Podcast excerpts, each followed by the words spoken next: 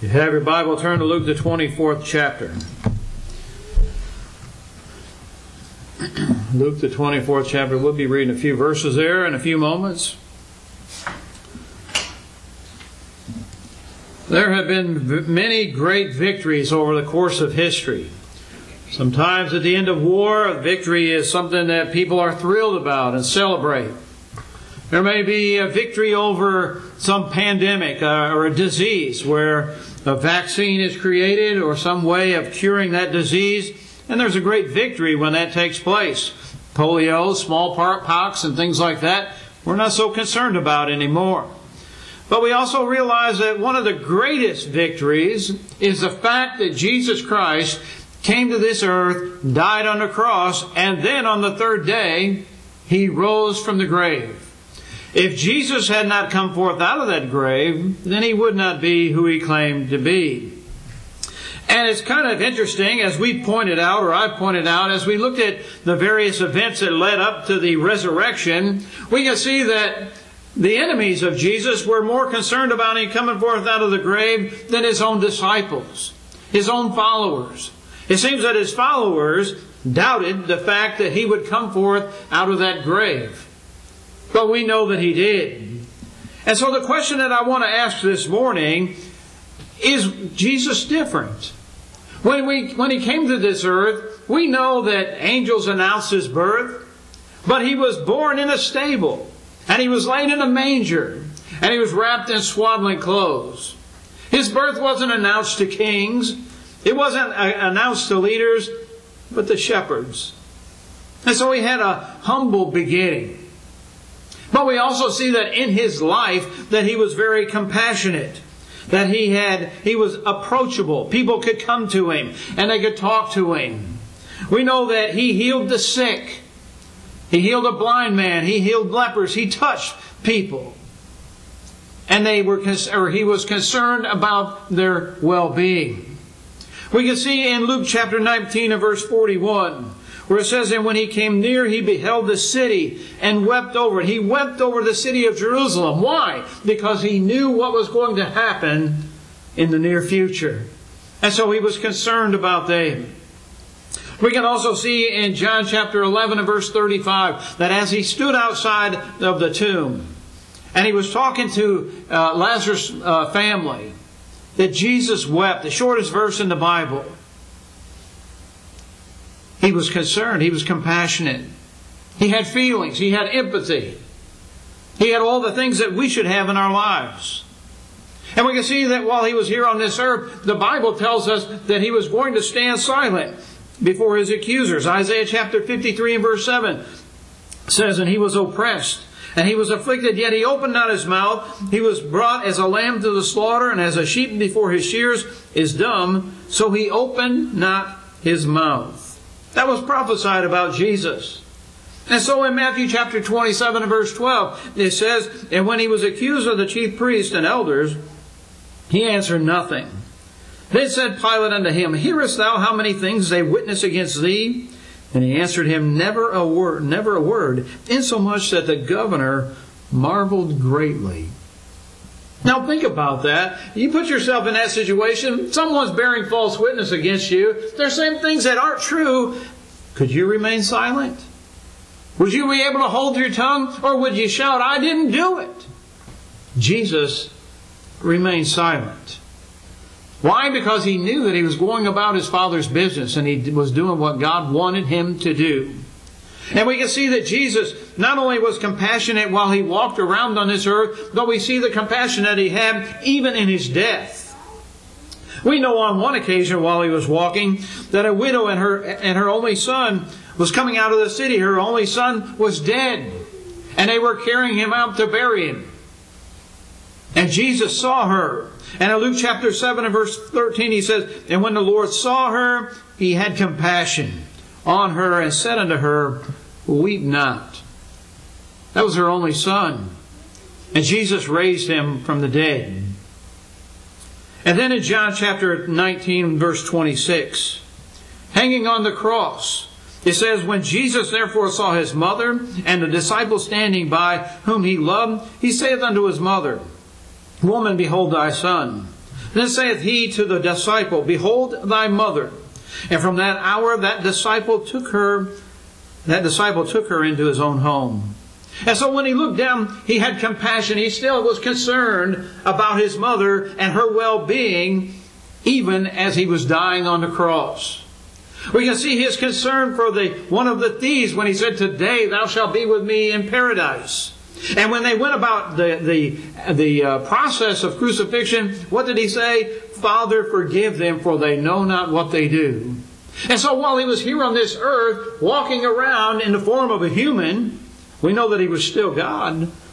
But we can see the compassion, the empathy, and the concern that he had, not only for people's well being, but the well being of their soul. He was concerned about their soul. And so this morning, I want to ask after he came forth out of the grave, after he, after he had risen from the dead, is Jesus any different? Do we see any changes in his life? So I want to talk about that this morning. You see, the disciples had heard the news from the women that had gone to the tomb and seen that it was empty and heard the words that the angels had spoke to them. And they came back and they said that Jesus was risen, that he was not in the tomb, and that he was alive. But in Mark chapter 16 and verse 11 it says, and they, when they heard that he was alive and had seen and had been seen of her, believed not. They didn't trust the message. They doubted the message. They knew that Jesus, what he had taught or what he had said, but they doubted it. And how many times have we fallen in that category ourselves? That we know what the Bible says, we know what it teaches, we hear the words of Jesus recorded in the Bible, but yet we look at it and we doubt it. Think that it doesn't work. You see, the disciples seem to have trouble believing the news that Jesus had come forth out of the grave. Now, to me, that just is amazing. But I wonder what would be our reaction there? Because they had seen all the things that, other, that others could see. They had seen the darkness when he was crucified. They had seen the earth, or felt the earth tremble. They had seen the graves open up. They heard, I'm sure they heard about people coming forth out of the grave, and that I can't explain. But they came forth out of the grave and appeared to people in the city. That wasn't something that was, I'm sure, a secret. Because if somebody that was dead knocked on my door, guess what? You're going to hear about it, and the whole world's going to hear about it. But they still doubted. Peter and another disciple, which most believe was John, went to the tomb to examine, to investigate, to see if what the women had said was true. And they seen that the tomb was empty, but they didn't see Jesus. But still they doubted. And so, what was Jesus like? Is there any changes in his life? Is he a different person now that he's come forth out of the grave? Let's begin reading in Luke chapter 24, beginning in verse 13. It says, And behold, two of them went the same day to the village called Emmaus, which was from Jerusalem about threescore furlongs. And they talked together as of all the things which had happened. And it came to pass that while they command, they communed, Together in reason, Jesus himself drew near and went with them. But their eyes were holden that they should not know him. And he said unto them, What manner of communications are these that ye have one to another as ye walk and are sad? And one of them, whose name was Cleopas, answering said unto him, Art thou only a stranger in Jerusalem, and have not known the things which are come to pass there in these days? And he said unto them, What things? And they said unto him, Concerning Jesus of Nazareth, which was a prophet, mighty in deed and word before God and all the people, and how the chief priests and our rulers delivered him to be condemned to death, and have crucified him.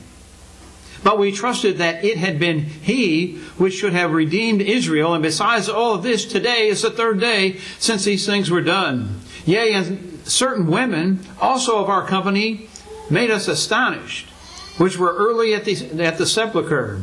And when they found not his body, they came saying that they had seen a vision of angels which said unto them that he was alive. And certain of them which were with us went to the sepulchre and found it even as the women had said, but him they saw not. Then he said unto them, O fools, and slow of heart to believe all that the prophets have spoken. Ought not Christ to have suffered these things and to enter into his glory? And beginning at Moses and all the prophets, he expounded unto them in all the scriptures the things concerning himself. And they drew nigh unto the village whither he, they went, and he made as though he would have gone further. But they constrained him, saying, Abide with us, for it is toward evening, and the day is far spent. And he went in to tarry with them. And it came to pass, as they sat at meat with them, he took bread and blessed it and brake it and gave to them. And her eyes were open, and they knew him, and vanished out of their sight. And they said one to another, Did not our hearts burn within us while he talked with us by the way, and while he opened to us the Scriptures? We find here two individuals that were followers of Jesus who were walking home. They're walking to Emmaus. And that is about a seven and a half mile journey from Jerusalem to that city. And so it wasn't no short walk that they were involved with. And it should have been a day, well, it was the first day of the week, obviously, and it was the same day that Jesus had come forth out of the grave. And it was the same day that the women had given the report. And it was the same day that Peter and the other apostle went to the tomb to check it out. So it should have been a day where there was rejoicing. They should have been happy to hear the news that Jesus had risen. But yet we can see his followers, some are withdrawing. They're going home. They're going somewhere else.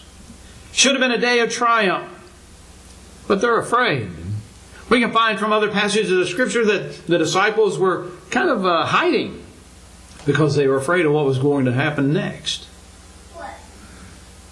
It should have been a day of joy and singing and praise. The scripture says they were sad. Jesus had come forth out of the grave. They had heard it. They knew what was happening. Maybe they didn't understand everything. But it should have been a great day of rejoicing. And so these two individuals are walking down this road, headed to a city. They're sad and they're depressed. And they're heading home on that road. And then Jesus draws near. As we can see in Luke chapter 24, he draws near and he walks with them. And I believe that that's one of the things that's very, or should be encouraging, because we see that Jesus still is concerned about people. He's still concerned about their souls. He's still uh, concerned about how they feel. Now, sometimes we want to get rid of those thoughts about how people feel. That doesn't really matter. Well, yes, it does matter. It mattered to Jesus because he wanted to know why they were sad. He wanted to know what they were talking about. And so we can see that his tenderness, his concern, had not changed. As it says in verse 15, Jesus himself drew near and went with them. Jesus went with them. That's important. That's important for you and I because we're not alone. Jesus goes with us. He tells us that He'll never forsake us. And we see here that He's concerned about these individuals. So He joins Himself and He walks with them. But we also see that He is concerned about their problems. And Jesus cares about the problems that people face in this life. In Hebrews chapter 4, verse 15, it says, For we have not a high priest which cannot be touched with the feelings of our infirmities, but was in all points tempted like as we are, yet without sin. So we have a Savior who's concerned about us. And no matter what you go through, whatever temptation you may face, Jesus knows what it's like. We can't look at God and say, You don't know what we, I'm going through. You don't know what I feel. You don't know. Because He does know. Because he's gone through a lot of things also in his life. And so we know, notice the question that he asked the, the two individuals What communications are these that you have one to another as ye walk and are sad? In other words, what are you guys talking about? I ask you, did you think Jesus really needed to ask them that question? Or do you think Jesus already knew the answer? You see, sometimes in our lives, we talk to God, and He wants us to tell Him about our problems, about our concerns. You think God already knows? He does. But He wants us to state those things. You see, God cares about us. Jesus cares about us. In 1 Peter chapter 5 and verse 7 it says, Casting all your cares upon him, for he careth for you. God cares about you and I. Several years ago, it was going around, people were saying that God was dead. It might be before some of you were even born, but I remember those days where they were saying God is dead. He's not alive. He's not real. And notice that his disciples are depressed. Why? Because they're not sure he's alive. They think that he's still dead. And perhaps that's why they couldn't recognize him. Perhaps there was a miracle about this where Jesus made it so that they wouldn't be able to recognize him. I don't know. But Jesus was there with them. And they were in that depressed state. And sometimes that happens to us. I wonder how many times in our own lives we may not say it, but how many of us act like God is dead? We mope and dread as if God were dead. We get down and depressed because we think He's not involved in this world. He's not involved in our lives. We see the moral decay, the moral condition of this world, and we think, what does, what's God doing about it? We see apathy in the, in the church. People don't seem to be concerned. They don't care. Where's God? We see the pain and the suffering that's in our world and even today. And how many times over the last year have you heard someone say, Where's God? Where's God in all of this? We fret and stew as if God was through with this world. I said it earlier. Uh, so maybe I'm judging, I don't know. But you hear politicians say, Our thoughts and prayers are with you. And now lately you hear them say, We don't want to say that. They don't want to say thoughts and prayers. And I wonder, I just wonder, how many of those really, when they say, Our thoughts and prayers are with you, when some tragedies happen, how many of them really do pray? And to bring it a little closer to home, when we tell someone, I'll remember you in my prayers, how many of us remember them in our prayers?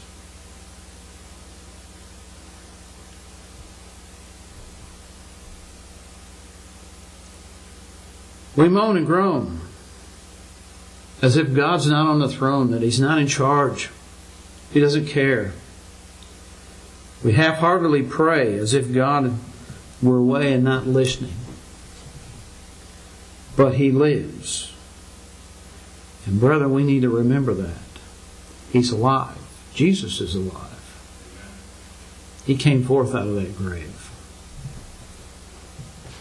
We can also see that Christ sets hearts on fire. You see that in verse 32 where it says, And they said one to another, did not our hearts burn within us while he talked with us by the way and while he opened to us the scriptures? I don't know if you've noticed in all of these events that we've looked at how many times scriptures come up. In fact, when Jesus was on the cross and he said, My God, my God, why hast thou forsaken me? That's an Old Testament passage of Scripture found in Psalms. The Bible is the answer. Sometimes we don't want to read the Bible. We'd rather read a book about the Bible. Or if we had a choice, we'd just rather read a different book that's not even related to the Bible. You ask a child, you want to hear a story out of the Bible? Or would you rather hear Dr. Seuss? Well, most are going to pick Dr. Seuss. And how many of us would do the same thing? How many of us look at the Bible and say, ah, that's just too hard, it's kind of boring? But notice the Bible is the answer. Their hearts needed rekindled. And once they had expected great things out of Christ, they thought that he would deliver them out of the hands of the Roman Empire. He thought that he was, they thought that he would set up a kingdom on earth. And now they're just saying nice things about him. Notice they had expected him to perform those great miracles, but now they even doubt his resurrection. Jesus says they were fools and slow of heart to believe. Once they had been on fire, but their fire had dwindled. How many of us could that phrase describe us? That we were once on fire for the cause of Christ, but the fire has dwindled. Brother, we need to put another log on our fire. We need to become on fire for the Lord. They remembered better days. Many times we hear people in the church, remember when we did this? You remember this or that? You remember this gospel meeting? You remember that old preacher? Oh, those were the good old days. And we forget, those aren't the good old days. We got one day that's coming, which is the judgment day, and that's going to be the greatest day of our life if we're prepared and we're ready. Because we know that there's a place prepared for us. And we want to hear Jesus say, Well done, thou good and faithful servant. Thou hast been faithful over a few things. I will make thee ruler over many. Enter thou into the joys of thy Lord. We need to think of that day as opposed to the old days and get busy nowadays. Notice how Jesus set their hearts on fire. He took them to the Bible. He took them to Scripture. And I don't know if you've noticed that, like I mentioned, that Scriptures are mentioned a lot of times. That's the answer. But how many times do we want to stay away from it? Look what it says in Luke chapter 24, verses 26 and 27. Ought not Christ to have suffered these things and to enter into his glory? And beginning at Moses and all the prophets, he expounded unto them all the scriptures, the things concerning himself. Remember that passage of Scripture back in Genesis chapter 3 and verse 15 where it talks about uh, bruising the heel and bruising or uh, crushing the head? That, Satan's been destroyed. And we see that picture there uh, at, at, Calvary when they were going to crucify him. They took him to the place of the skull, which reminded me, I don't know if it reminded you, but it reminded me of that first prophecy. But could you imagine walking down the road and having Jesus explain all of those prophecies concerning himself to you, wouldn't that be great?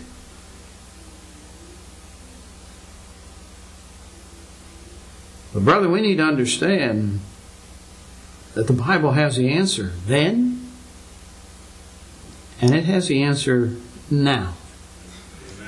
That's where we need to go. We need to hunger and thirst for the Word of God. He also showed him his wounds the wounds in his hands and the wounds in his feet. In Luke chapter 24, beginning in verse 33, it says, And they rose up the same hour and returned to Jerusalem, and found the eleven gathered together, and them that were with them, saying, The Lord is risen indeed, and hath appeared to Simon.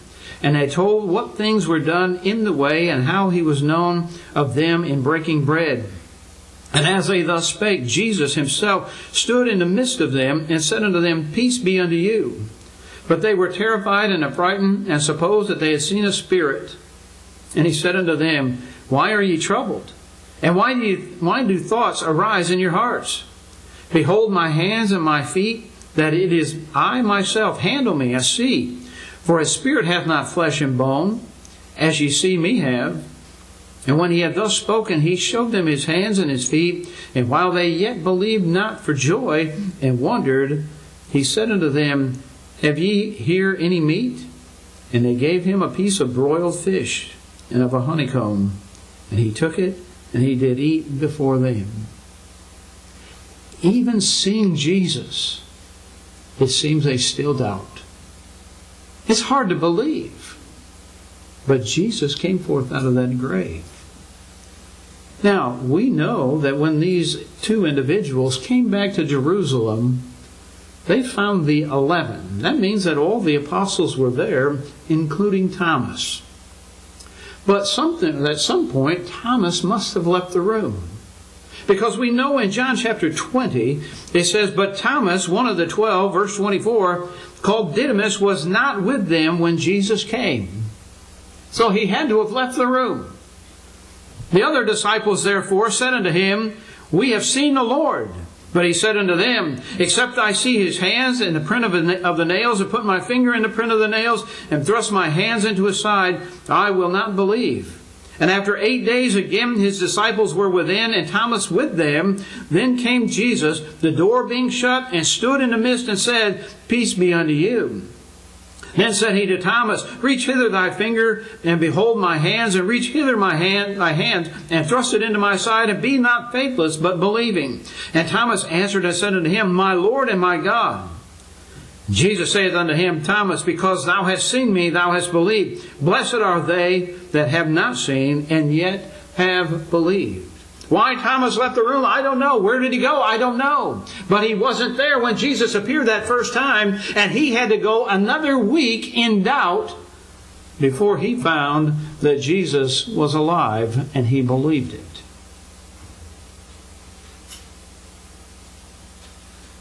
How many of us have a heart that is on fire for Christ? How many of us doubt what the Bible says. How many of us trust that God cares about us and is with us and has not forsaken us? God is still on his throne. He's still in, in control of this world. And he can end it any time. But when we see hearts that are on fire, we see lives that are changed. The two disciples, as it, we read in Luke chapter 24, beginning of verse 28, it says, And they drew nigh to the village whither they went. And he made as though he would have gone further. And they constrained him, saying, Abide with us, for it is toward evening, and the day is far spent. And he went in and tarried with them. And it came to pass, as he sat at meat with them, he took bread and blessed it and brake it and gave it to them. And their eyes were open, and they knew him, and he vanished out of their sight. Down to verse 33 And they arose up the same hour and returned to Jerusalem. Seven miles, at least, about seven, seven and a half miles. They didn't say, we're going to wait until the morning to do this. That same hour, they got up and they walked all the way back to where the disciples were in Jerusalem. Brethren, when we're on fire for Christ, it'll change our lives. It'll change our direction. We know the Bible teaches that we're supposed to repent. And when people listen to the message of, God, of the gospel and they believe that message, repentance is something that is made easier. We turn away from our sin. We stop doing that sinful thing because we know that Christ is living. And we die to sin. We don't want to be a part of that. Now we're turning and we're putting our trust and faith in God. When we're on fire for Christ, it, it's easy to change our life. Seven miles, the same, same hour. They didn't wait. They did something about it right then. Brother, how many of us, when we have an opportunity to do good, will sit back and say, Well, not tonight. I'll do it tomorrow. I'll do it next week. I'll get around to it. You see, when we're on fire, we can't wait. It changes our lives. But notice what they did. they were seeking the gathering of the followers of Christ. They didn't just go to any old house. They wanted to find people that were followers of Jesus Christ and tell them the good news that they heard. They wanted, this, they wanted them to know that they had seen Christ and that He had explained to them the Scripture, and he wanted, they wanted them to know of their faith.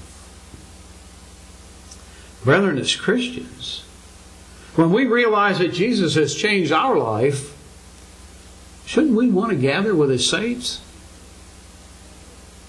Shouldn't we want to find the people that are followers of His? If we go into a strange city, a different city, maybe on vacation or out of town for whatever reason, and it's Sunday, the Lord's Day, do we seek His people? Or do we sit back and say, I don't need to do it today. Don't want to know. It's all right. God will understand. Brethren, we need to seek people.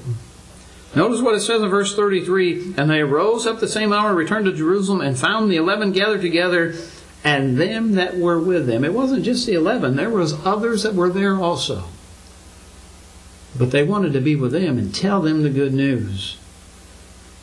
Part of worshiping God is hearing the good news of His Word, assembling around the table and remembering His death, singing songs that lift us up and encourage us, sending prayers up to God to tell Him our concerns and our love and our care, and that we're thankful for what He's blessed us with, and to give a portion back of what He's blessed us with. All of those are reasons that we come together. But we also see that he gave them assurance of his power. That he did have the ability, that he did have the power to come forth out of the grave. And verse 26 of uh, Luke 24 says, Ought not Christ who has suffered these things to enter into his glory? He's now risen and is at the right hand of God. And he did all of that for a reason. He died on the cross. He was laid in the tomb. He came forth out of that tomb for a reason because that was part of God's plan, and that's so you and I can be saved. That's so that the world could be saved. That's the choice that we have. If you have your Bible, turn with me over to 1 Corinthians, the 15th chapter. You see, without Christ dying and being buried and being risen from the dead, we have no hope. There is no hope. In 1 Corinthians, the 15th chapter, beginning in verse 12, it says, Now if Christ be preached that he rose from the dead, how say some among you that there is no resurrection of the dead? But if there be no resurrection of the dead, then is Christ not risen? And if Christ be not risen, then is our preaching vain, and your faith is also vain. Yea, and we are found false witnesses of God, because we have testified of God that he raised up Christ, whom he raised not up, if so be that the dead rise not. For if the dead rise not, then is not Christ raised. And if Christ be not raised, your faith is vain. Ye are yet in your sins. Then they also, which are fallen asleep in Christ, are perished. If in this life only we have hope in Christ, we are of all men most miserable. But now is Christ risen from the dead and become the firstfruits of them that sleep. Paul's telling us that very plainly that if Jesus didn't come forth out of the grave, then we're without hope.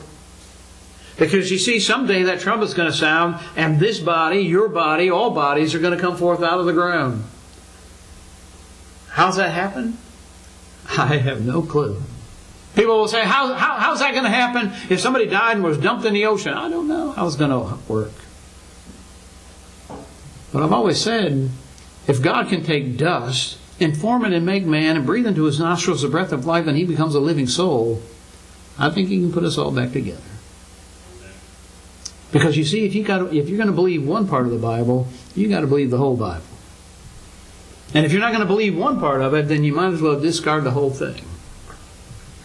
Because if Jesus didn't come forth out of the grave, our faith, as Paul says very plainly, is vain. And, as he says in verse 17, ye are yet in your sins. So if Jesus didn't come forth out of that grave, He's not the Messiah. He's not the Savior. Because all the Old Testament prophecies are pointing to that event his death on the cross, his burial, and his resurrection. And without that, we would be lost.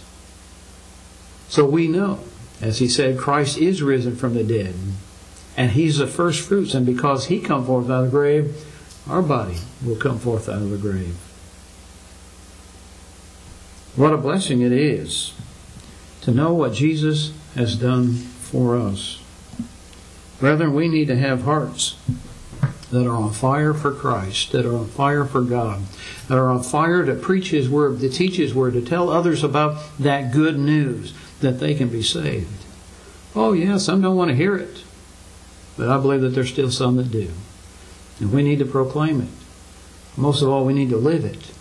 And let's see people see the hope that you and I have in our lives. Don't be doubters like they were.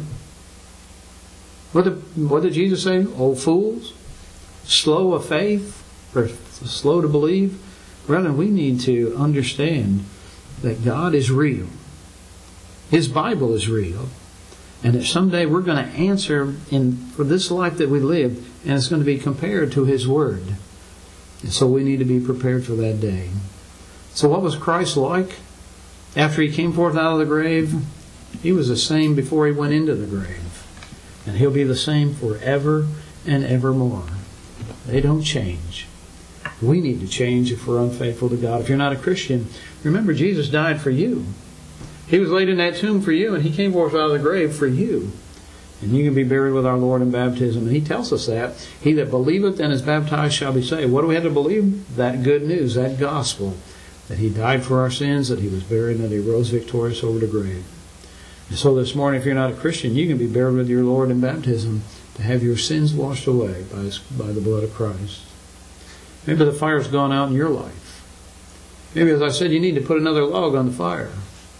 I believe the answer is God's Word. Go to God's Word. He'll help you. Read it, and study it, but also talk to Him in prayer.